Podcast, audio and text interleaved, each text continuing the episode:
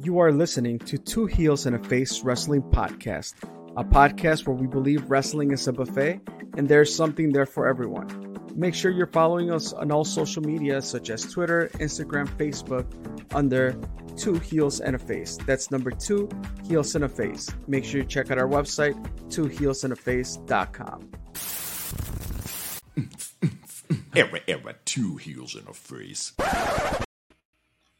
Thanks for listening to this episode of Two Heels and a Face Wrestling Podcast. On today's episode, Chris, great job with the uh, new stuff you just put into that intro. That was that was really cool. Hats off to you, man. Congrats on doing that. We gotta keep, uh, you know, improving as the years go on. Can can can can be stale, you know. Now that we have this video thing going, we got an intro. We're we're, I see we're, we're in- making progress. I see us improving in some areas, and then I look back at kind of like our our our past audiograms. Was like, oh, those are kind of a little bit cooler than we're doing now. But I think we just work with what works at the time. In some cases, you know, we get the stories out there. It's not always the cleanest, but I appreciate you putting in the you the details. You're very you know you you you look at those, you monitor those. I'm a little bit a little bit rougher. Let's just get the content out. People will listen to it, et cetera, et cetera. Um, I'm glad that we're sitting down though. It's been, It's been a uh, minute. We're pushing our bi-weekly cadence a little bit, and we have a guest today. We're going to do a buffet line. He is uh, someone you're probably familiar with, not necessarily a wrestler, but someone that helps out in the area um, a lot. a long Um, overdue guest, as we stated earlier today. Yeah, Chris. But first, we, before we do, we bring in our guest. Anything new on your end? I know you're just going through a lot of stuff uh, around the house and, and things like that. But anything new? Yeah, home renovations still. You know, once I thought you were done. Uh, wh- wh- what's that quote from um, Roddy Piper? Like, once you know the question, he's here to change the answer, or something like that. Sure. I thought you were going to No, quote The something like. Godfather. once, once you think you're out, they pull you back in. But I'm, I'm sorry. Sure, hey, that whatever. Uh, home renovation is still happening. Once I thought I was done, there's more curveballs in our, you know, that that got thrown our way. But uh, we're almost there. We're almost there. We're seeing the finish line, and um, you know, outside of that, things are good. And you know, that's why you gotta kind of keep a beer on hand, and it's it, it always, you know, it just keeps you going. So at Cheers. least for me. Cheers. So Hello. Lucy got a Modelo. I have a Corona Light. I didn't. I didn't buy this. I just found it in my fridge, and those are always just delightful beers to ha- to find. Um, our guest today, Chris. Do you want to introduce our guest? Yes, our guest, long overdue guest. Uh, it's none other than the only one, the voice of, of I would say the. I mean, we have Kirby the voice, and I know Kirby. You know, Yes. he's our friend, and and it's been a guest on. But I think Jimmy D has a very unique voice Absolutely. and great storyteller. You know, he conveys whatever's going on in the ring. I could be blindfolded and know what's going on when he's in the commentator table, and also when you know when he's announcing wrestlers. Like very, uh, his voice is very unique and projects well, and I think he has a whole lot of knowledge for the Chicago indie scene. So, uh, let me bring him right in. He's been All sitting right. in the green room for a while, so Welcome to Two Heels and a Face, Jimmy D. Hey, Chris and Charlie. So appreciate you having me on. Do enjoy the show, and I got to yeah send some love out to one Kirby Alexander. I Um, um I have never you know there's I, have had sometimes you'll you'll see online uh, hey who's the best at this? And you see you know Kirby's name pop up uh, pop up quite a bit. And that of course he yeah deserves any any good thing that he gets. He and I uh, very different uh, presentation. I what I love about uh, you know you know somebody that's mo- a little more uh, straightforward, maybe uh, not con- not comparing to myself to Howard Finkel, but just somebody who's a little more um, not uh, very very little sizzle to go uh, going on uh, with the steak. Whereas Kirby's going to give you that you know he's going to have the the flashy outfit. He's going to right. um, introduce Gringo Loco, you know, uh, very, very memorably, and uh, Yes. so, yeah, the, we're um, I, I, will, will always refuse to say one's better than the other because I mean I absolutely love the guy, and uh, I like to consider us good friends, and um, but uh, yeah, he and I very, uh, very different presentations, and uh, get uh, if you like if you like variety in your in your um, in those who are either delivering the announcements or delivering uh, the information and um, getting the describing the action that's happening in the ring. Yeah, you love it that um, personalities that that the Chicago independent uh, wrestling scene is um, open to all kinds of different presentations. Definitely. And you're on the wrestling buffet line, and Yeah. that's just you just gave an example of different styles. You know, you, you and Kirby are both very, very good at what you do. You you do many different things. Do you have a, a, nickname? Uh, like you know, like I said, we're not going to dub anyone the voice. He uses Kirby the voice, and I think Right. He can back that up with his vocals. How do about you it? do you have? Is there any nickname you use or anything like that, or not? Sure. Uh, I now, mean, besides shortening your last name, right? Yeah, It's exactly, kind of a nickname. yeah. Anytime I introduce myself on commentary, I'll it'll just be Jimmy D, and I Okay. would- and I should be really driving home the the sweet Jimmy D. And one Okay. time, now this was here's a quick funny story. We're talking AAW days back when Ricochet was uh, an AAW Yeah, yeah, regular. And uh, referee PJ Drummond um, uh, yells at me, "Hey Jimmy D, like how, how much time left in this match?" And uh, and Ricochet looks at PJ. Wait, what's what's his name? Oh, his name his name is Sweet Jimmy Diamond. He put and PJ said like, he stood for Diamond. Like I should be pushing that, and then I just for whatever reason just never did. I just stuck with uh, Jimmy D, and I um I uh, that's an homage to an old little league coach back when I was like nine ten years old.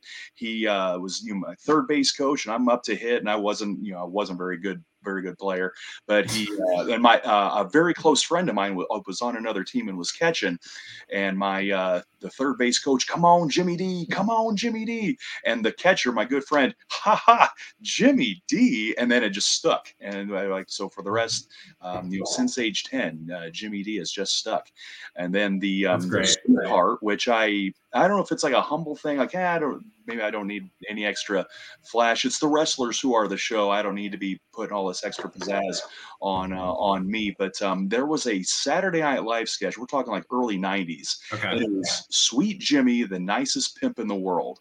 And I'm in, middle school, and this comes, and I couldn't even tell you. I don't remember who the guest host was. I don't Okay. remember who who played the character Sweet Jimmy, the nicest pimp in the world. But it was kind of like a, "Hey, ladies, make sure you're using condoms out there." You know, is that this? You know, he's a, he's, Yeah. a, he's a friendly pimp.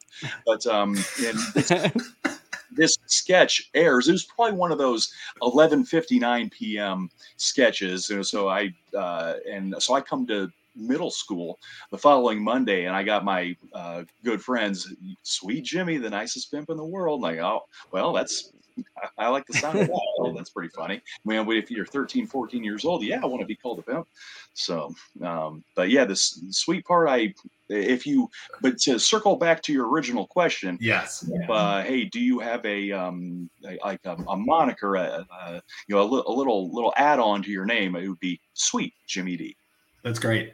Um, and just so people who don't know you, um, in in ring announcing, uh, Yeah. commentating. Yeah. So I've seen you at. I can name think of three off the top of my head. I believe AAW Freelance Underground, Zelo. I want to say. That's Any, correct. anything else that you have done or dabbled in that we should know about to kind of give context of like you know who you are, etc. Sure, sure. Yeah, yeah. Nothing that is current. Um, like, Okay. uh, I was a regular ring announcer for uh, the Rise promotion, which I was Oh right. very, very proud to be a part of.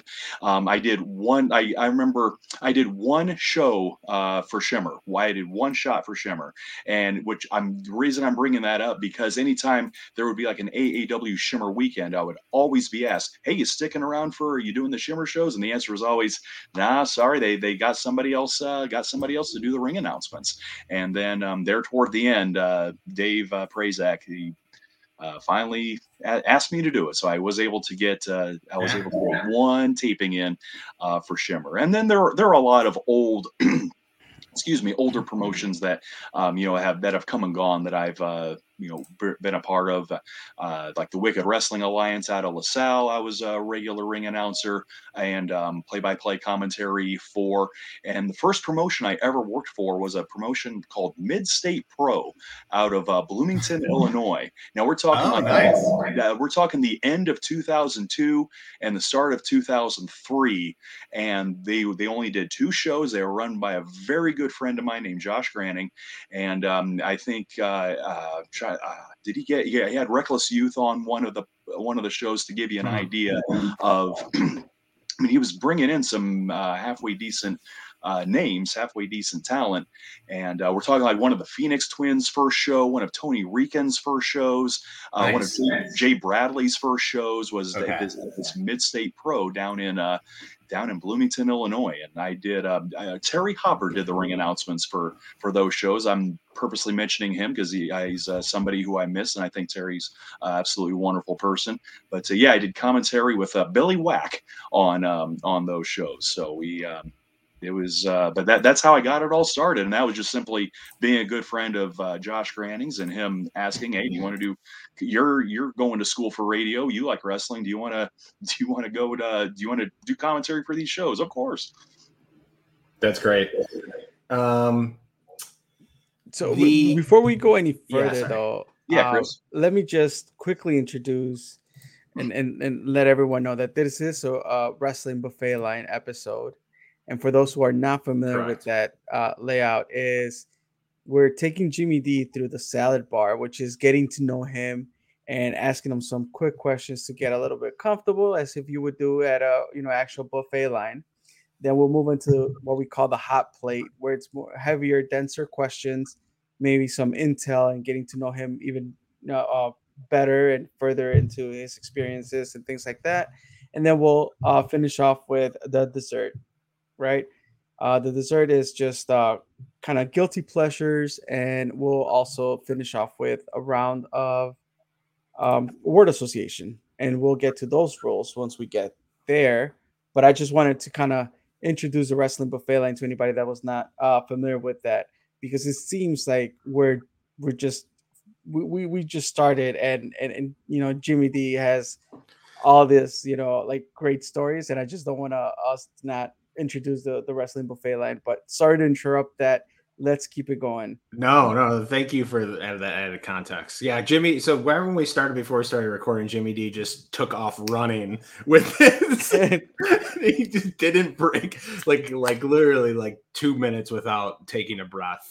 um and so and then i was i was asking i was like jimmy like jimmy did you is that how you normally talk or do you have to turn that on he's like no i had to turn it on so uh, that kind of leads me to think of like when you started doing this or when you kind of like i want to kind of know once again i want to preface that not every person we have on here is the how did you get started t- um, at question because if we have a wrestler on that can get very redundant if that wrestler has done several podcasts but I think this is a unique case because I think uh, I think Jimmy, I don't think a ton of and this is not a knock at you. I don't think a ton of people are asking you on. We Yeah, want, we know you and you're a personal friend of ours, so we wanted to have you on.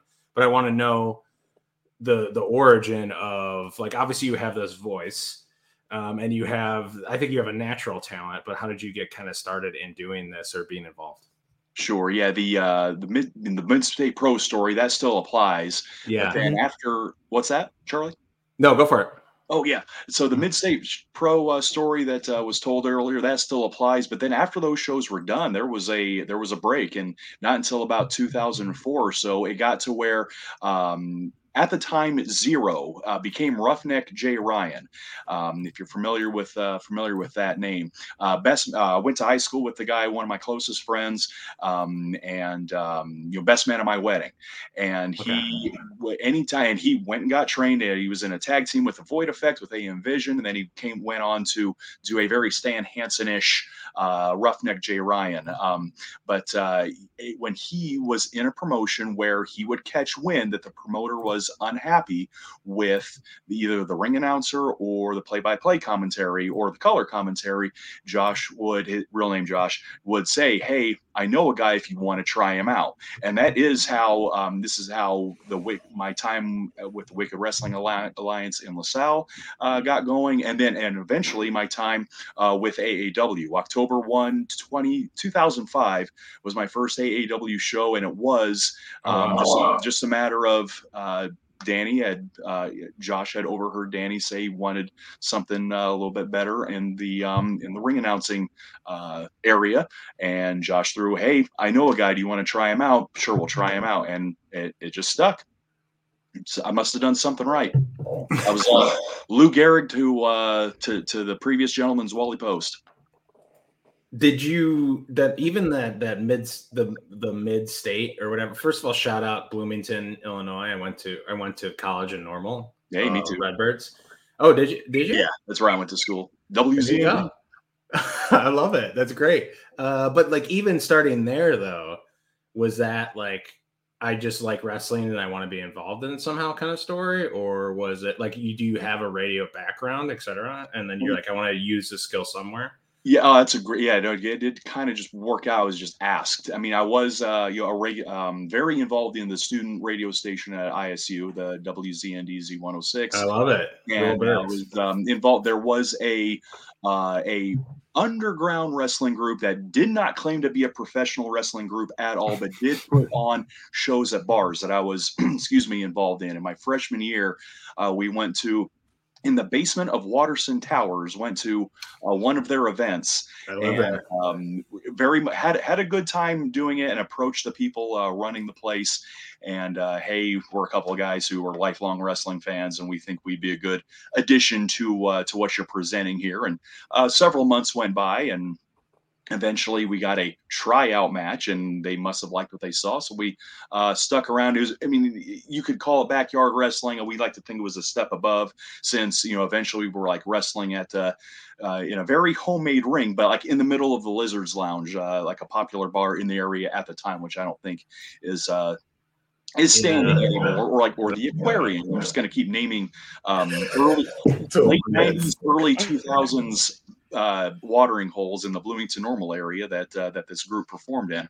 But um, that, that's how I got to know. Uh, that's how I met uh, Josh Granning, who um, okay. went on to uh, promote those two Mid-State Pro uh, shows. So I mean, there was very much an interest in um, in you know my pro you know granted i've been a pro wrestling fan since i was six years old but um yeah. that's yeah. but I, that's how i got in with uh with josh. And, and i was you know doing the wrestling thing. I am going to put wrestling in quotes because my the extent of my wrestling training was uh, a four hour training camp with Re- reckless youth. That's the only um this was like in 2003 so i'll put any, any, me wrestling i'm going to put in quotes but um you could say like, well, well, you ring announcing and commentary is quotes because your only background is uh, going to school for radio. That's really your only, um, and, and that was that was just at the student station. And you know, I went to uh, I, the local AM station. I had a, sure.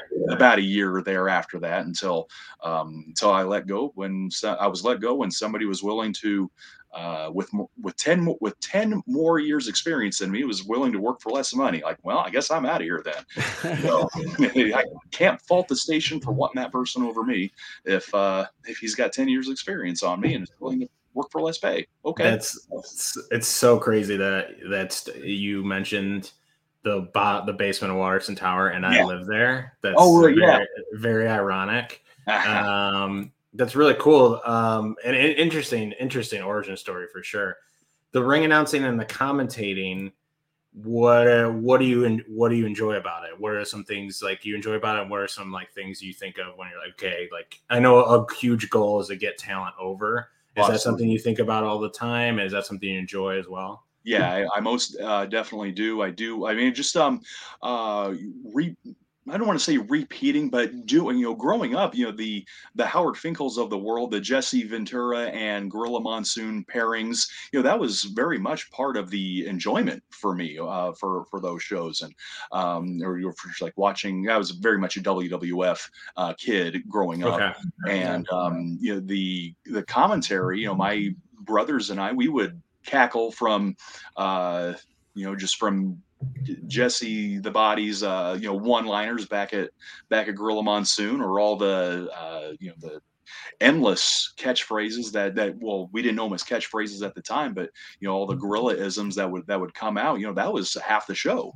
uh, for me was um, were, were those personalities. And I and when I you know growing up like ah they I don't want to a I don't want to spend thousands upon thousands to get trained. I don't want to be traveling every weekend. I was very you know I knew like I want to be a home family person um, and i don't want to risk you know getting hurt and you know and at the time you know late 90s early 2000s it was i'm only five foot eight. I'm well under 200 pounds i, I can't be a wrestler. Uh, how, how can i contribute to this Yeah. um, to this thing that i love? Uh, how, how can i contribute to what has you know enthralled me uh, you know since i was six years old that i've been you know very very into? Uh, well let's uh, let's see when i got the opportunity from uh, you know from josh uh, granning and then later uh, jay ryan with hey do you want to do this? Sure. Now i wasn't seeking it out. I wasn't like oh man hey oh the the uh the independent wrestling um outfit is coming to town. I'm gonna show up to their show and try to convince them to let me on. That was not the case. I was not out like getting my name out there sending out tapes that sort of thing. I uh, I, I never did anything like that. It was all a matter of oh you um uh you know I- somebody jim knows somebody and i'm getting an opportunity that way so in a sense i'm uh, very much uh, very much lucked out in getting the opportunities that i got Sure. Those people that you mentioned, Gorilla, Jesse, yeah were those uh, specifically for what you do, how you contribute to promotions? Would the would those be some of your influences? Is there anyone you model yourself after, or is it the Fink, or is it someone like uh, someone different? Yeah, I mean, as far as just being uh, with ring announcing, just being straightforward. Let's let's get. Uh, I mean, uh, in say the person's name that makes that person sound way more important than the than they are, even if they are like off the charts important. Um, you know, say it that way. Hey, this person is. Hey, everybody in this audience, you need to pay attention to these two people or these four people who are about to perform for you, and I'm going to say their name to get with the intention of hey these people matter you need to pay attention to what they're about to do and so that's Mhm. um big part yeah yeah the and it's part of the presentation you know if i'm no uh no energy like hey everybody chris and charlie are up next you know, then why would the audience why would the audience care about Well, that? that would be pretty fitting, but um, So I was gonna say that's what people would announce. That's for sure. Absolutely. have you ever uh, just a quick sidebar here? Go have you for ever gotten anybody's name wrong? Oh, absolutely. Um, I probably have a recent. Uh, oh, just recently. Um, now I don't. Hopefully, I don't think this got on air for the High Spots um, airing of the last AAW uh, event. But um, you know, coming up uh, for the Jim Lynam Memorial Tournament, they're getting Yamato right from uh, from Yeah. Dragon Gate to be a part of the Jim Lynam Memorial Tournament. Uh, two night event, Friday, October 14 and Saturday, October 15, over there at the Logan Square Nice. Auditorium Nice. Also known as the LSA. Uh, uh, also known as the LSA, but um, Among during- some in- circles. around some circles. But Yeah. in between the tapings for uh, Alive, which you can catch on YouTube through uh, AAW Pro, make Oh, sure you are it. Stop looking- it. make sure you are subscribing to the AAW Pro YouTube channel to catch Alive. But in but in between the matches that were taped from Alive and then the the main uh, the main event, the main pay per view going on um, on High Spots, I would you know give announcements to. Hey, hey, we uh, we're talking about the next show in October, and I was pronouncing the name Yamamoto. So now, and and I am admittedly unfamiliar with Yamato. And then after the show, Zachary Wentz uh, kind of pulls me aside. Hey, just so you know, it's it's it's Yamato. It's not Yamamoto. Oh shoot. Hopefully, uh, well, I'm making that mistake tonight. That way, I don't make that mistake October 14 15 at the Logan Square Auditorium for the Jim Lynam Memorial Tournament. Presented by you- Oh. You're that's so great. I feel like it just naturally flows out of you. Um, is it is it challenging to keep that God, like you could have you timed yourself how long you could talk straight with just outbreaking rhythm, honestly? And then is that a challenge for you, or are you just you just so used to it that it's just like second nature? No, it, I, I haven't. I've never timed myself, but um, I won't say that it's easy either because the whole time I'm running my mouth, I'm also thinking, and Right. I'm I, I and um, I'm trying to think how many, however many seconds ahead, because I will, uh, you know, forget a name. I will forget. You know, I um, uh, trying to think of an example. I uh, you know, when doing a ring ring announcement, um, I think just recently uh, on the last big AAW event uh, Gnarls Garvin as when I was introducing his name. I, I am saying his hometown. I'm saying his weight. I can remember those. And I, how many times have I introduced him before? But as soon as I'm as I'm thinking, you know, three steps ahead, like I I forgot. I don't know his name. I don't know his name. So I'm like slowing down on the hometown and the weight. Like I better get this.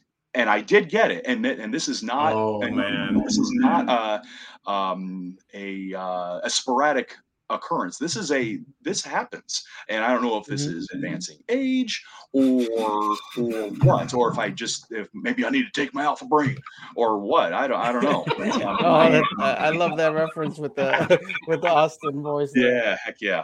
Um, but uh, yeah, it is normal for me to, even if I've introduced the person several times before, like, oh shoot, I'm I'm here and there's Yeah. 700 people in this building and everybody is expecting me to get this right.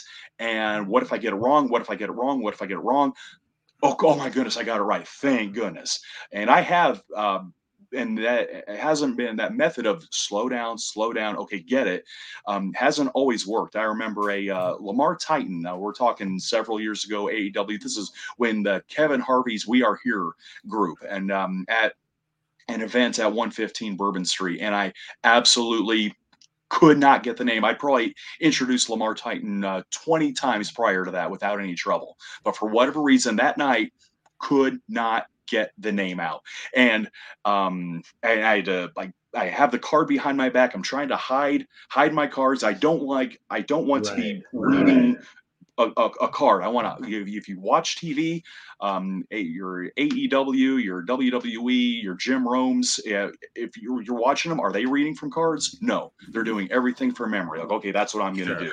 I'm going to do everything from memory. But that night, I had to whip the card out from behind my back. I forgot this gentleman's name, and I feel terrible. And then and Kevin Harvey just like kind of like pushes me back into a corner and goes, "You forgot his name." Like, yeah, I did. Damn it.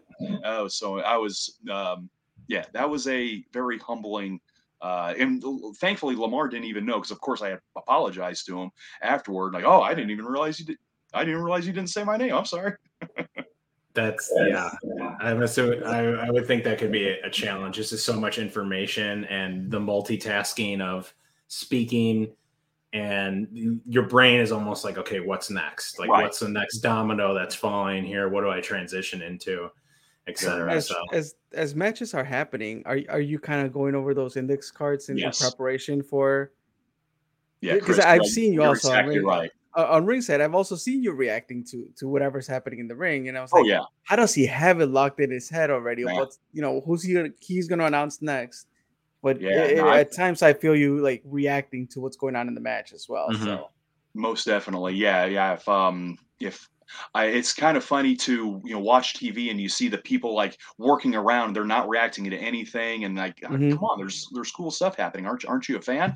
And I figure if I'm if I'm not into it, why? If I'm not into it, for crying out loud, why should anybody? Else Why should the other 700 people in the building? Why should they worry? Why why should they be concerned?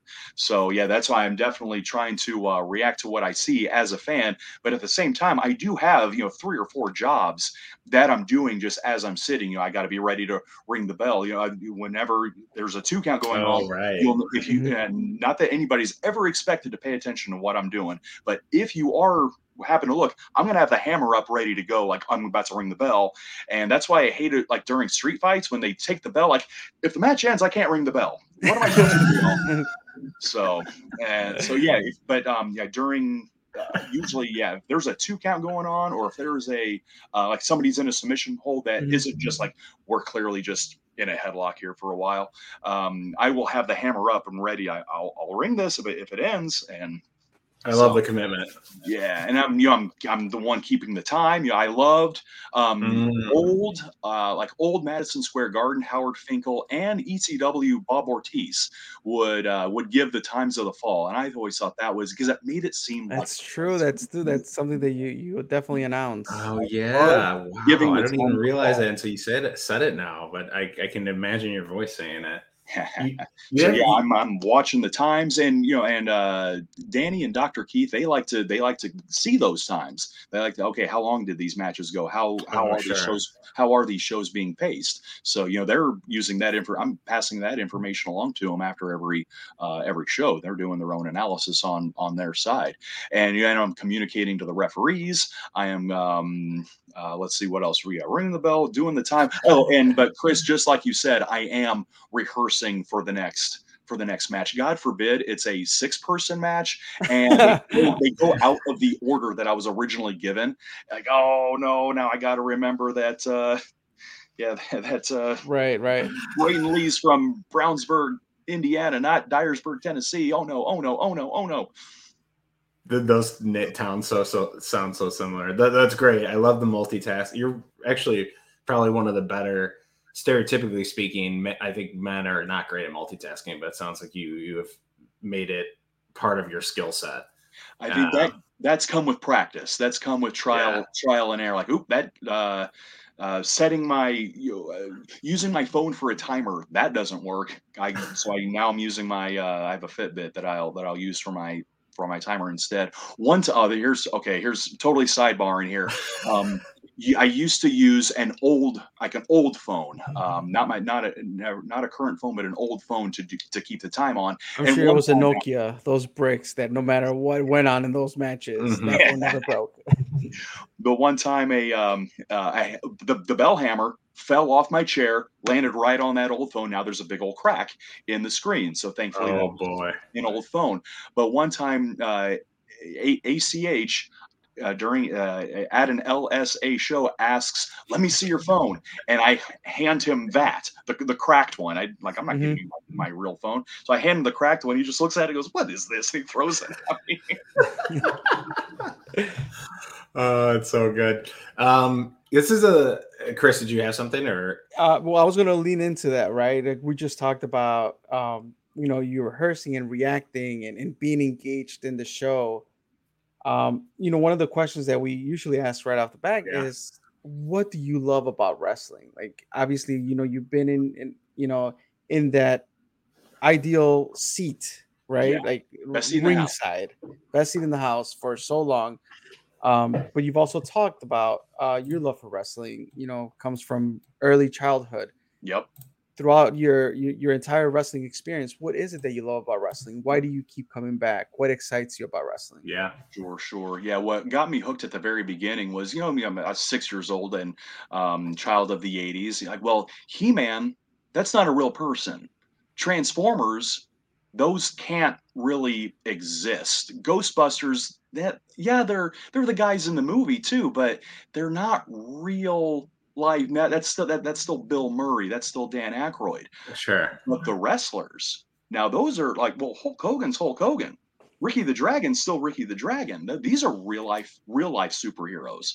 And so there's the classic, you know, there's the battle of good and evil. I do need the the a good guy versus a bad guy. I need a face versus a heel. And in a three way, I want one face and two heels. I want two heels and a face in a in a triple threat. I want that Oh, drama. you're good. You're good, Jim. Sweet Jimmy D.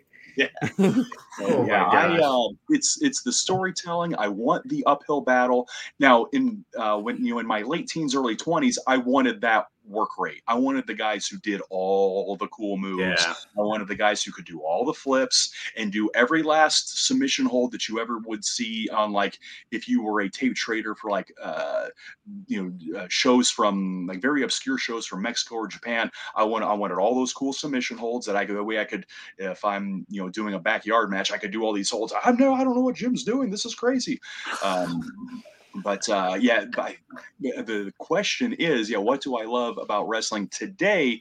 It's did did this personality capture my imagination? Is this person making and i'm stressing person because the females do it just as well.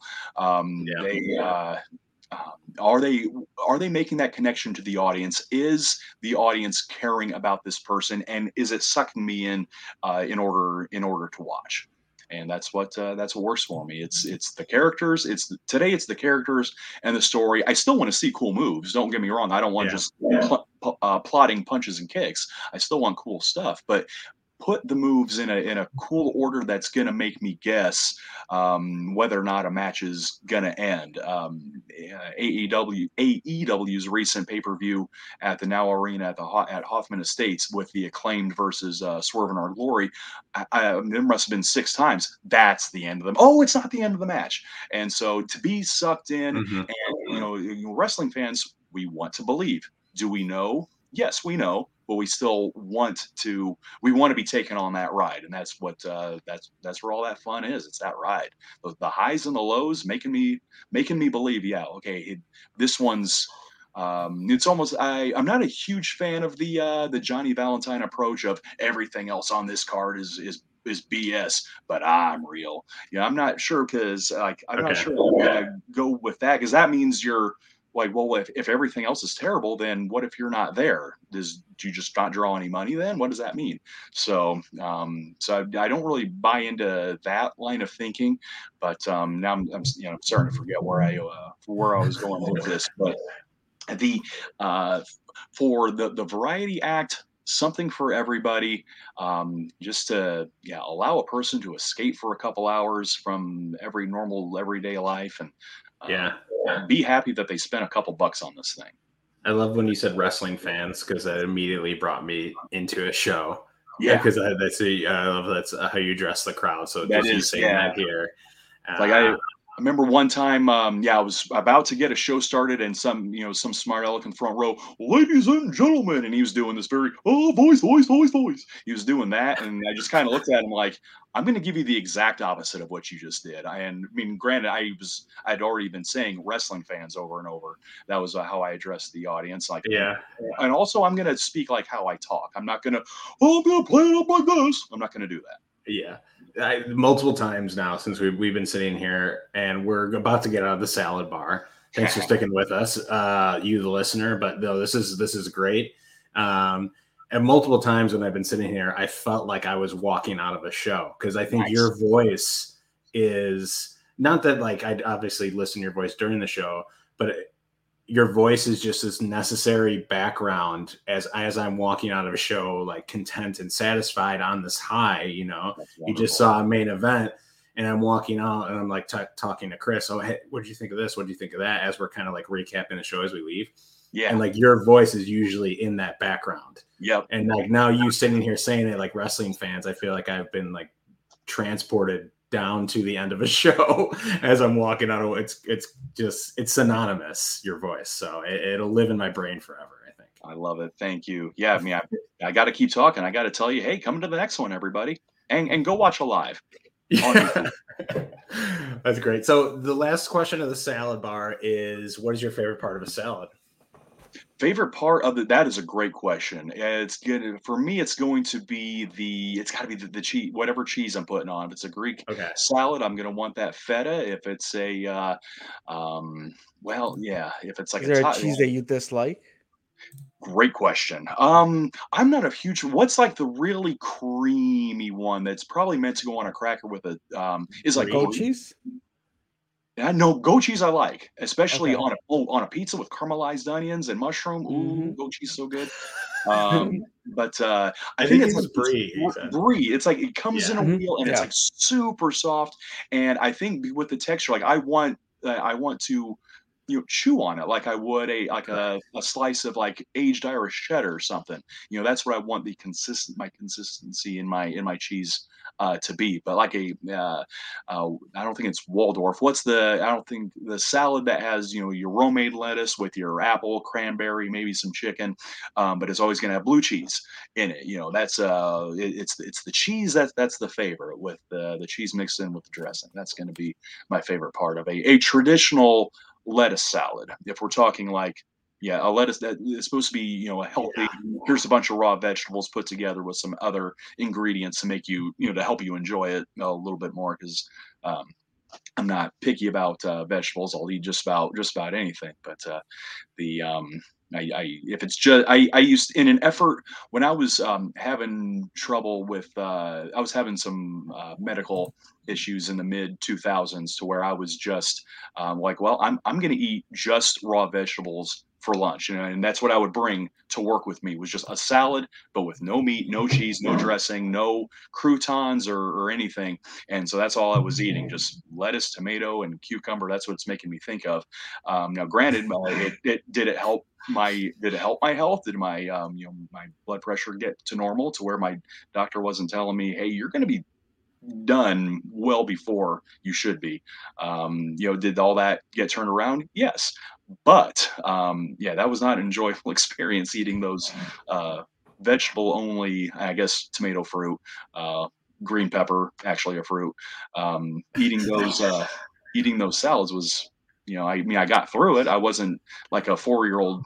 I wasn't like my four year old daughter. No, I'm not eating this, but uh, still, yeah, you, you, need all that extra stuff. You need, you need, uh, yeah, you're getting, you're getting the main stuff, but you, you want the stuff that, that tastes good too. Yeah. You want the stuff where it's like, is this actually a salad? You know, that's how it helps you get through all the, that's the, the veg, the raw vegetables. Um, okay, Chris, do you want to introduce the, the main course? Oh, yes, we are down to the hot plate. And let's talk a little bit about some FU wrestlers. Yes. Freelance Underground. Freelance right? Underground. You know, we, we tend to talk about the freelance umbrella overall, but if we just focus down on freelance underground, because that's where uh, I've heard most of your commentary, at least within the freelance umbrella. That's correct. Um, correct me if I'm wrong. You also you, you started doing some commentator back in Beta Brawl. That uh, that's a great question. Yeah, when did I? Uh, it was when Freelance Underground came back. Um, you know, there was the hiatus between Underground Wrestling and Freelance Underground. I was actually always uh, the commentary for on commentary for Freelance Underground. Uh, now, back in the um, Gali Arena Underground Wrestling days, I did do the ring announcing, and mm-hmm. but um, as part of the hiatus, as part there was a uh, there was the decision with uh, between James and Caleb to hey let let's shake up the commentary and ring announcing team. Uh, the decision was just simply made. Mm-hmm. Let's move Kirby to ring announcements, and let's have uh, Jim and uh, and and Sterling at the time. Let's have Jim and Sterling uh, be on be the commentary team. And this was yeah, not a matter of me pushing it for it, not a me matter of me suggesting it. Just they came up with the decision. They asked me, "Would you like to do this?" And I uh, gleefully accepted. Um, I enjoy ring announcements, but for the opportunity, this was a you know a new opportunity for me because um, this was been uh, before uh, Zelo Pro uh, really came around. And when I was working for Zelo, when I start when Zelo Pro first started, I was just on ring announcements uh, when they first started. Before I was moved mm-hmm. to ring announcements and and play by play commentary. So yeah, Freelance Underground was my first opportunity for um, for regular play by play commentary. Now, granted, yeah, I did commentary for Mid State Pro back in 2002 and 2003 on two whole shows. So, and I did, uh, I did on uh, the Wicked Wrestling Alliance as well, but that was, um, I don't. Can, LaSalle is to me, LaSalle geographically is far enough outside of the Chicagoland area to not be considered the Chicagoland area. So for um, for uh, Chicago area independent pro wrestling, Freelance Underground was my first opportunity for uh, to do commentary. Cool. So I, I don't know if this is taking us back, Charlie, and, I, and I'm going off off agenda here, but um, how do you how do you just you know put on your your your headset and start calling action without just you know from from day one? Like how, how like you get this opportunity like how do you question. for that? There's no training for it right? Right because so for example like, right like no i've always right i've always joked there, around like... with with one of the the unicorns jonathan. Yeah. I've always joked around like dude, we, you know that we should we should do Spanish commentary. Like this is years ago, and I'm like, there's there's no way I could pull that off. Like I I mm-hmm. mean I put on these headphones and you know sometimes Charlie puts an agenda together and we just kind of follow that. But I in ring play by play like anything like that, it, it, just sounds crazy to me that, that you can just sit on a chair and, and go off script and and just go with it. How do you prepare for that? That's a great yeah great question. I the day prior is spent uh, going over you know pre uh, notes that I've taken from previous shows. Okay, what are the stories coming into this freelance underground event? Um, when then when I arrive at the building, you know, I'm making sure that I'm talking to James and Caleb. Hey, what um, what uh, what stories are you know are, are we looking to uh, what, what, stories are looking to be told uh, today? What what do I need to make sure that I am mentioning? And of course, I'm, I'm any uh, whether I've I, I, try to speak with every wrestler on the show, time does not usually allow for it. So the higher priority are the individuals whom I've never seen before, whom I've never spoken with mm-hmm. before. I don't want to, you know, if somebody's uh, brand new, like uh, an Ethan Price was on uh, was in the opening uh, contest of the uh, last freelance underground show, the, the, this thing of ours back at the Thornton Distilling Company, and you know I you know I'd never seen Ethan Price before, so I made it made it a point. I'm going to talk with this person to understand. Okay, who is Ethan Price? What are his moves? Because yeah, if, uh, I figure if I'm calling an Undertaker match and he does a belly to belly pile driver, I better call it a tombstone or I'm going to look weak. So um, you know, I'm talking to hey, what are your moves? What are your yeah. what's your background? What are your motivations? And I will. Um, uh, but on top of that, though, I am going to speak with your Storm Graysons. I am going to speak with your Pat Monix. I'm going to speak with your GPAs. Hey, what uh, if I'm interviewing you?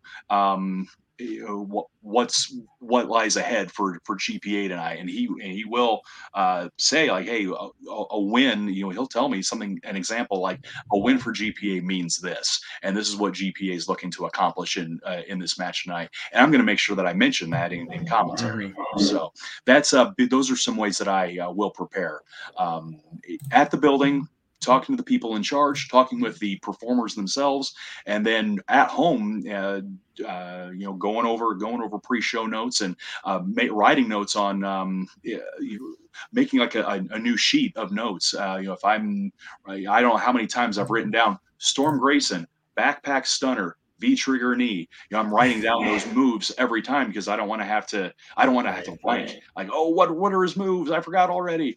I don't want to. I don't want to be doing that. So there's yeah, a lot of writing, a lot of writing going on uh, on show day, and sometimes the day before if I'm lucky, but usually usually show day. Yeah, that's really cool. I think I think it's important for people to understand that what you you make it look easy, it's not, and you are putting in so much effort that people don't uh, know about to be very like overly prepared for your craft. You could probably wing it and still do okay, I think. But you don't want to do that because like you said you don't want to trip up. Like you're you're trying to mitigate the risk of that, so you're being extra prepared. I just want to point that out how that's really cool. Um, speaking of Storm Grayson, so I want to get into a little bit of just like talking about talent a little yeah. bit. Um, oh, give me your thoughts on him. So I have a couple different questions. So, uh, he he obviously is held about or held, is holding a belt, I believe, yep. in, in FU, and has the independent the, champion, the freelance world champion, which That's now right. has been taken from him. Yeah, yeah, he recently got beat. You're right. Storm Grayson recently uh, to uh, Rob Anthony, right? Yes. So yeah. is he? Is he? What do you think of him? Natural champion? Is he was he ready for that? Is it too much too soon? Um, what do you think?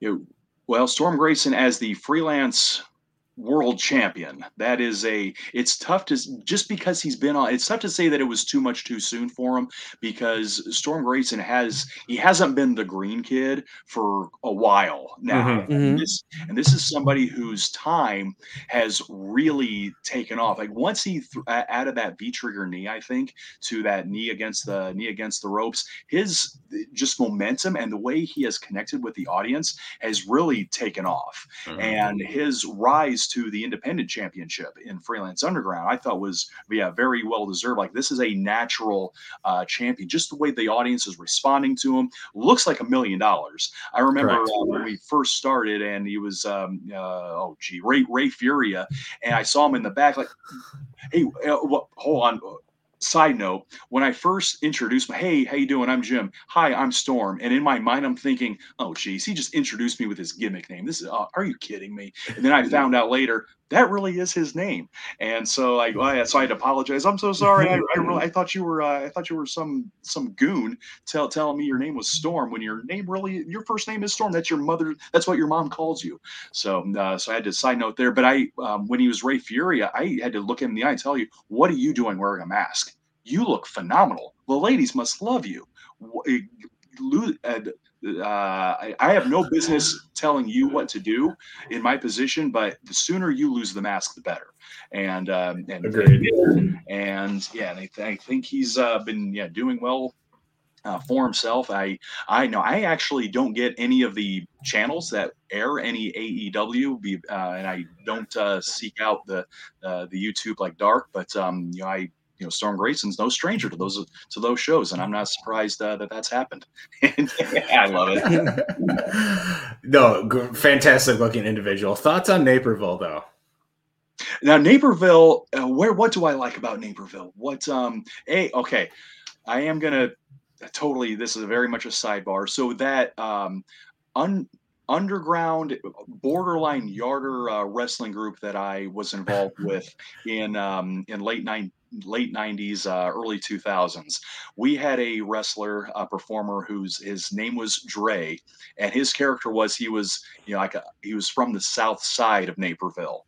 And uh, and he was just you know, he presented himself as this street tough but at the same time he's from the south side of naperville. I, it's not a, it's a very affluent, affluent area. Yeah. Um, and you know and having only grown up in central or east central Illinois, I didn't know much about the Chicago suburbs, but that was my first uh, foray into okay, Naperville. Naperville's like a very uh, well well to do area, understood.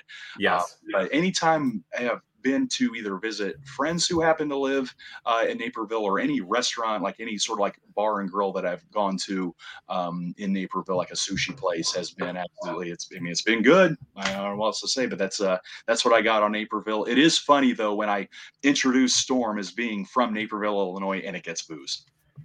That's yeah, we've had that conversation with him many times. Uh, it's I I know some people from Naperville, but I I'd probably say I have more negative stories about the people I know from Naperville than okay. positive. there there are feed into some stereotypes. Yes, the the really rich kid, etc. This is not yeah. me calling Storm that, but it has a connotation with it. So I'm like, I, hey, in order I, to balance it out, you know, the same reaction happens when you introduce Robert Ego Anthony from Joliet, Mexico City. Uh-huh. So I I want to dis I want to cheer against Joliet and I want to cheer against Rob, but I want to cheer for Storm and against Naperville. I think that's the you know if Storm was like fair, fair. So that's where the uh, we've had this discussion with Storm. He's been on the podcast. He oh, said he goes along with it either way. So he will then like, you know, ride the coattail of however the crowd reacts, which is very smart by mm-hmm. him. That is. That's um, what, what, a professional wrestler is supposed to do: gauge what the audience is doing and take them on that ride. Yeah, but if you're in the Logan Square Auditorium and you're coming out as a champion and you're a baby face, just bill bill yourself from Chicago. Like, come on, like it's a slight slight change. Um, but uh, oh, talking about ahead, difficult difficult decisions here, right? It, it uh, I want to talk about how difficult it is um, to share the commentary table with Trevor Outlaw. Oh, now this was a one time, yeah. Oh, so far just once, and we'll see if this continues.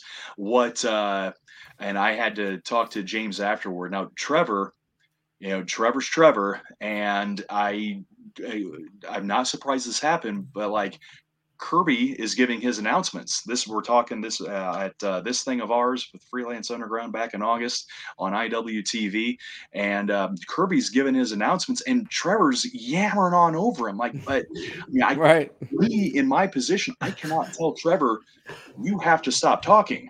It's like, well, he's the wrestler. He, he could one punch, I'm going to be out like a light, and uh, so I'm you know walking on eggshells around this guy, and but afterward, like, hey uh, Trevor's talking over the ring announcements, and I mean, I know, I mean, he's Trevor Outlaw. I can't tell him, can't tell him to stop, and and and, and like, yeah, okay, we'll talk to him, but uh, yeah, next time, try to get him to stop. So if on Saturday, October 22nd, at the in at, in at the VFW Hall in Joliet on IWTV, if the team is Trevor Outlaw and me, I may have to uh, yeah th- throw the fist up.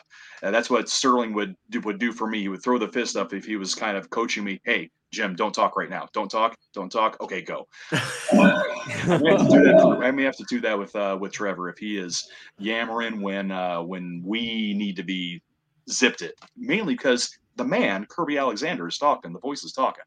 Right. Why don't you, you should just keep it up. Just prop your find a way to prop your fist up. Just put it on like some kind of little stool on the table or something, and just you know, just just keep them off the mic. Like have um, a prosthetic. Yeah. up there. I will say this though, Trevor Outlaw's knowledge of what goes on in the ring it was very invaluable to ask yeah. him about. To ask him like, hey, hey, Trevor, that that uh, you know that submission hold right there is what what all's happening in this one, and he can he can talk about it. Now, trying to get him to compliment the you know, a fan favorite and admit that what the fan what the fan favorite just did was awesome that was like pulling teeth you couldn't you couldn't get that out of him it was well i'm better you know so yeah, but that what do you expect from him so you know when pick and pop won the tag team championships i have i, I need to go back and uh, i still need to go back and, and review the commentary there but i can't imagine uh, Trevor was like, "Oh my goodness, we just saw we just saw history being witnessed, and maybe one of the most the one of the hottest hot tags in the history of Freelance Underground just took place right here when uh, Darius Luttrell came in and cleaned house, and the crowd was absolutely crazy and on their feet. And uh, you're not getting any of that out of Trevor Outlaw. Yeah, definitely not. Um, the it's it's cool to see them when tag belts pick and oh, pop. So fun. Um, so they, deserved. Those two have worked so hard to come as far as they have. And yeah. talking with absolutely, yeah, I'll, and I'll single out Kota Hernandez.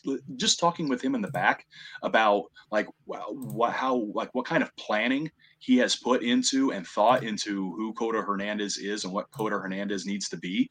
This this this kid's uh, he, he's he's a student of the game uh, talking about uh, Prince Hunter, Kota Hernandez. This guy isn't just fig- just trying to figure out, okay, what cool flip am I going to do tonight, or uh, what can I do to get a uh, "This is awesome" chant. This guy's really thinking about what do we need to do to connect with the audience? What do we need to do to make sure that the audience comes around understanding with uh, what it is that our what that pick and pop was meant, meant to come out and do, uh, come out set to do. Yeah, they've grown so much. They you could you could put them in mo- the most improved category. Like they could win most improved this year. I think it's hard they, to deny. It, they've just gone from real just a you know from recent graduates to a team that you really look forward to seeing. Yeah, absolutely. Uh, pretty quickly. Yep. Um, another person I think falls into that category is Alfonso Gonzalez. Do you see yeah. him as a few? Uh, he's got some momentum now in FU. Do you see him as a future champion? Maybe.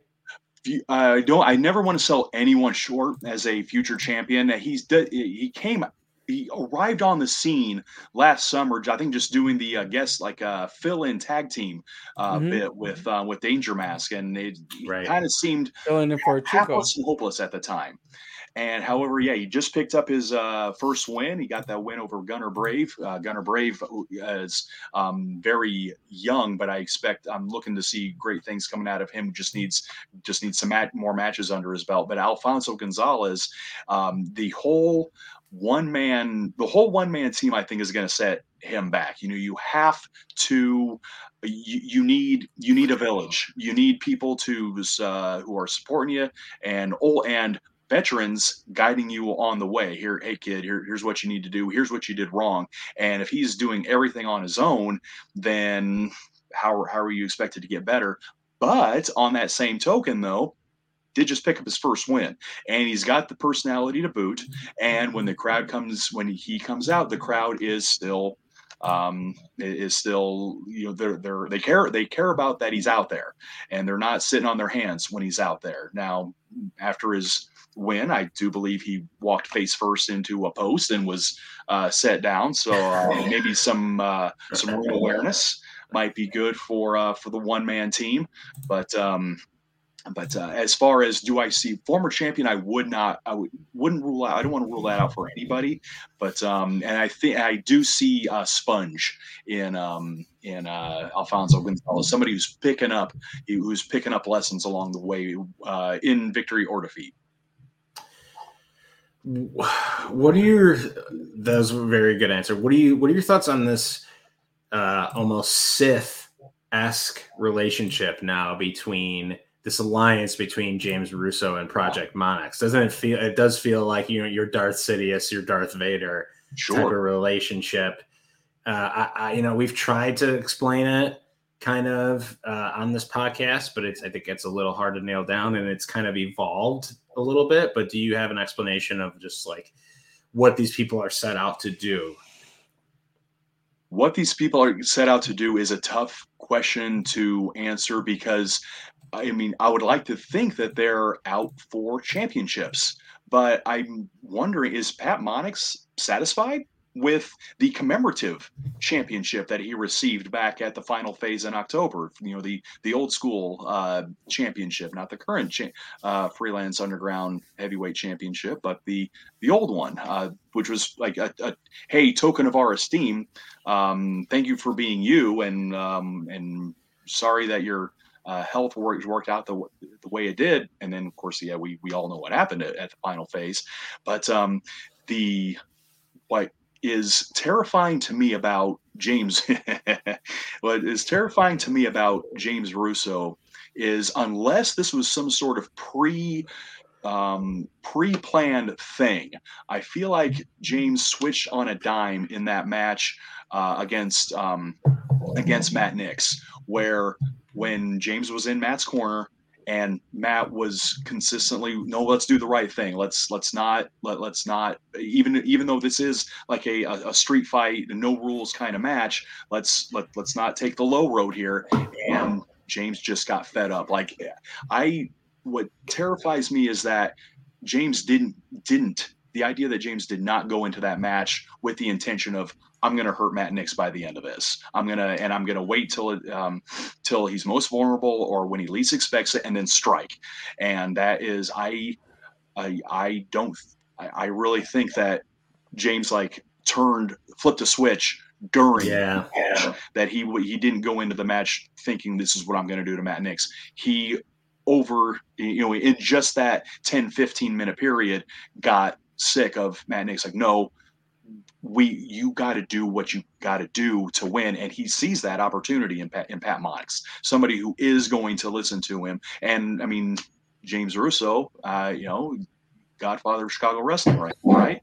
So that him the in the position that he is with freelance underground and and uh, and freelance wrestling makes him a very very dangerous individual and he's got Pat Monix you know very very talented person, you know, on uh, on a very um, uh, similar path, in my view, as Storm Grayson. As you got this youth, and you still have whole career in front of you, and you have so, so much in your rearview mirror. Um, you have less in your rearview mirror than you do ahead of you, but you, you, there's a lot of experience that you're that you're bringing into, and that makes Pat Monix that much more dangerous. And Pat Monix has so many tools. He's always adding to his repertoire. He just he's adding a lot of um, uh, submission holds, very dangerous, very dangerous submission holds, and that project plunge. I mean that top rope front face. I mean I I don't know how Chico Suave uh, survived that at this thing of ours and was able to you know, uh, turn that crucifix backslide into, into the win. I did not expect Chico Suave to win that match. A great for Chico. Um, but I, if you had a rematch, I don't know that Monix is going to make the same mistake again. Yeah, I want that was gonna, honestly my my next question and second to last question of the buffet line is what's next for Chico? I mean, he did get his win, but he question. barely made it out of that match just because of how, mm-hmm. like you mm-hmm. said, that psychotic switch that kind of flipped. Hopefully, I would almost hope it'd be more premeditated and less spur of the moment because that means that, yeah, you know, it's if it's if yep. someone just flips and turns, that means they're unpredictable and they could do anything. Like James yeah. can turn on James can turn on Pat next month or whatever. Right. You know what? So I would hope it'd be more premeditated. But Chico did did barely win, but I don't know how in what condition he made it out of that match.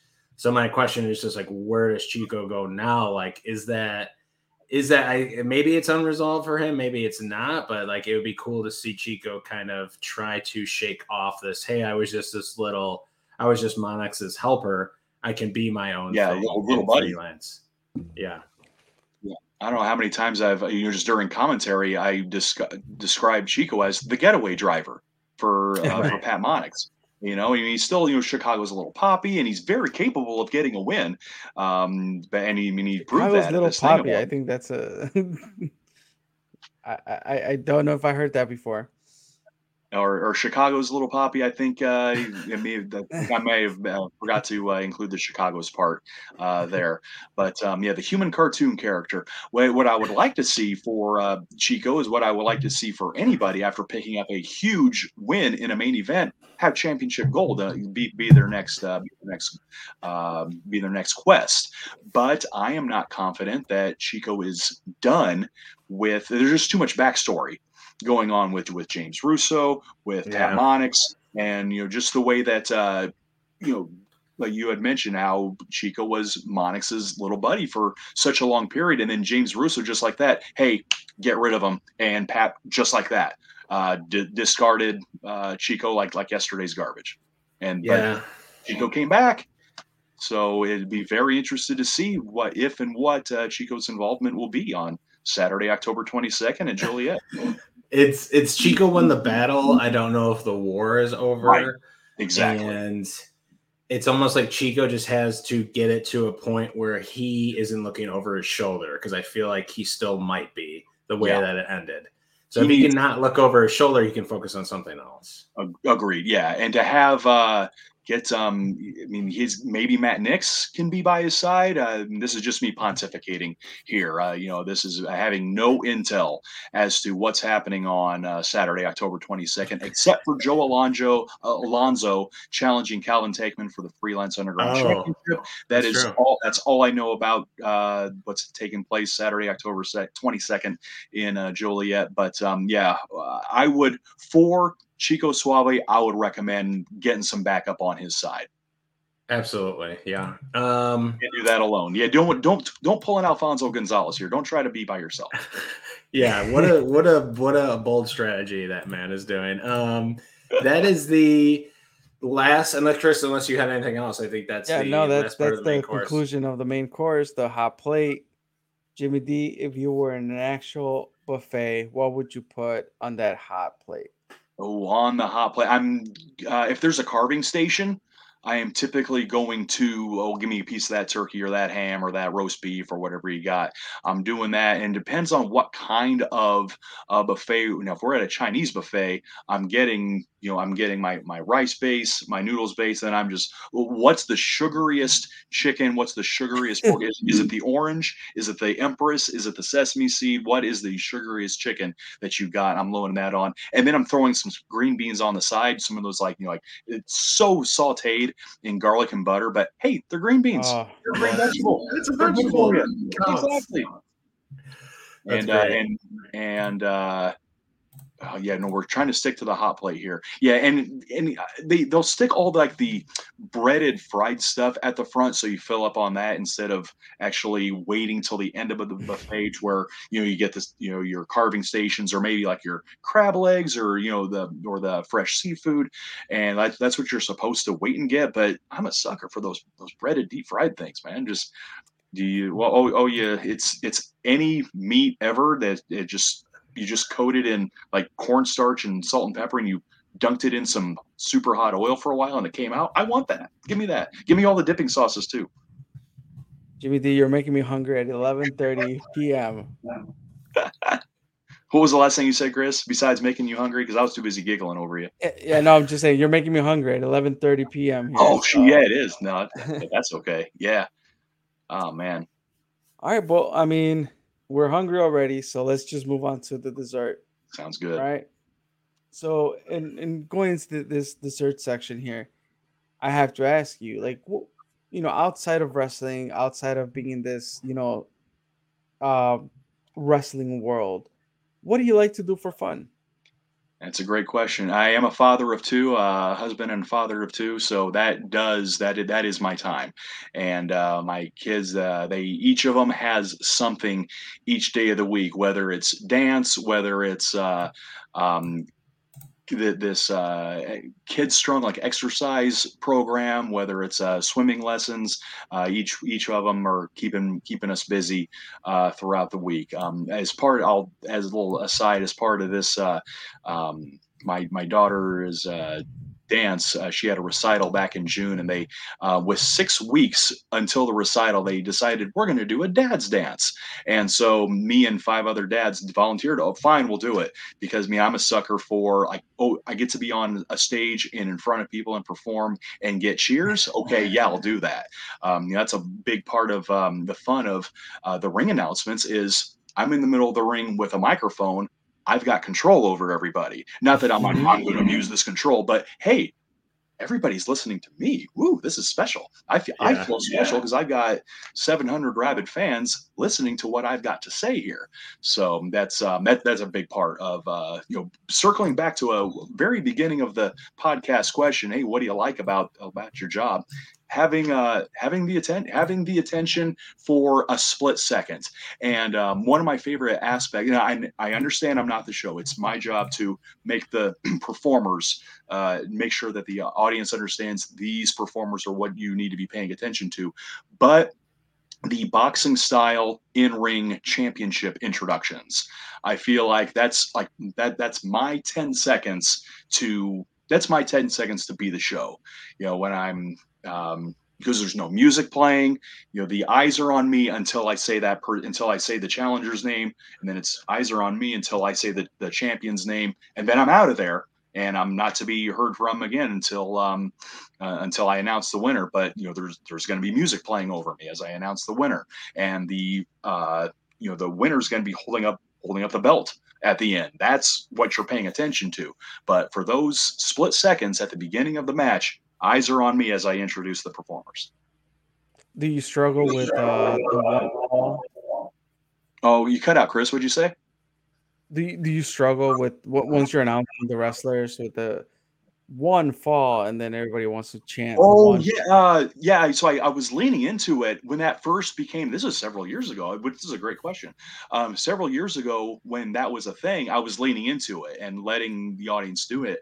And now I'm going right into the following contest is scheduled for one fall, 20 minute time limit. You know, I'm throwing in uh, the, the Mhm. time limit right away. I'm not I'm not giving the audience that pause. So as there, if anybody left, and if you're still doing that, come on, it's not 2013 anymore or whenever that was possible whenever that was popular um i'm if, if you're one falling you're you're, you're competing with me with a microphone because I, i'm still talking i'm going to talk over you Jimmy D, is there any you mentioned kind of the boxing style? Is Yeah. there any is there any do you have a, a commentating or ring announcing dream? Like if someone tapped you on the shoulder and been like, Great Hey. I'm from if Dana White tapped you on the shoulder and and like it, it, it- you know, is it that is it like that or is it something independently? Like what would be like a, a dream of yours? great question yeah i never wanted um i, I never wanted a uh a, a, a national job where i had to be on the road all the time like my i, I have my uh my desire in life was to be the, the the family man and I, and I have that and with uh, with the escape every now and then um Sure. to perform on wrestling. Uh, there currently, I am not sure that I have one, unless uh, if for whatever reason a national company came to town on just like a live event and hey, we need somebody to fill in for tonight. Because I have the feeling that if I am there for one night, I'm going to be treated okay. Whereas if I'm on the road with these individuals all the time, eventually I'm going to get, um, you know, your um, your your uh, high highly paid producers who've been with the respective companies forever really treating me like a piece of garbage and mm. telling me that you know telling me things like uh, if i had a gun i would shoot you right now or i wish you would just go and kill yourself this evening you know i oh um, you know there are people who uh, for national companies who've been told these things and i have zero time for that. So if I, but um, to perform on a live event for any national company, I think would be a, um, and as a one-off, uh, would be would be quite the thrill. But right now, um, I'm very happy with uh, with what I am doing um, with the Chicago area independents, and to um, I don't see uh, the the day that I either a go to a show and not care and you know not be nervous or b the the day like hey um, we we, we just got somebody else who we think would do a better job. Um, if either of those things happen then you know then, then i'll uh, i'll call it. But until that point i plan on doing this for as long as i can. Well said. All right and before we go into um, the word association right yeah. as if we're talking about this you know, the same way Michael and, and Jimmy, you can take this and run with it. I, I don't know if it's possible, but the same way Jimmy Buffer has the ready to rumble, I think you have the voice for the one fall. So if you can trademark that, I don't know. Just giving that to you. I don't know if anybody has ever tried doing that. Trademark one just fall. That'd be hard to do. Just fall. putting out there. I, I, don't know. I don't know if it's possible, but well, hey. did Paris Hilton try to trademark that's hot? Like you can't trademark that. Are you serious? I, I don't know if it's something that that generic can be trademarked, but it might be worth looking into. Just just putting it out there, you know. Got to think of something else. I know. uh yeah, like I for I I was never told to stop, but I for like maybe three or four shows I wanted my final greeting was okay everybody now go get yourselves over, but I just had this feeling of the of uh like uh, a promoter saying hey don't say that anymore. And I just kind of, I mean, it was very self-induced. Like, yeah, yeah, you know, I'm, I'm feeling strange saying that at the end of the show. I think I'm just gonna tell tell the fans to travel safely, and I'll I'll just. yeah, I think I think your catchphrase to me, I think, is wrestling fans. That's, oh yeah, I love that. Yeah, that yeah, I mean, it's probably, respectful. Yeah, respectful. You probably have some other ones, but like I said, like earlier when you said that, I was immediate. Like uh, my brain immediately was just like, am I, where am I? Like, where, I love it. Yeah, so that's a yeah. So that maybe you should trademark that one. Calling people wrestling fans. What a novel concept. All right. So word association, right? This was when we are gonna throw a couple things at you and you reply with a one word answer, whatever comes to mind.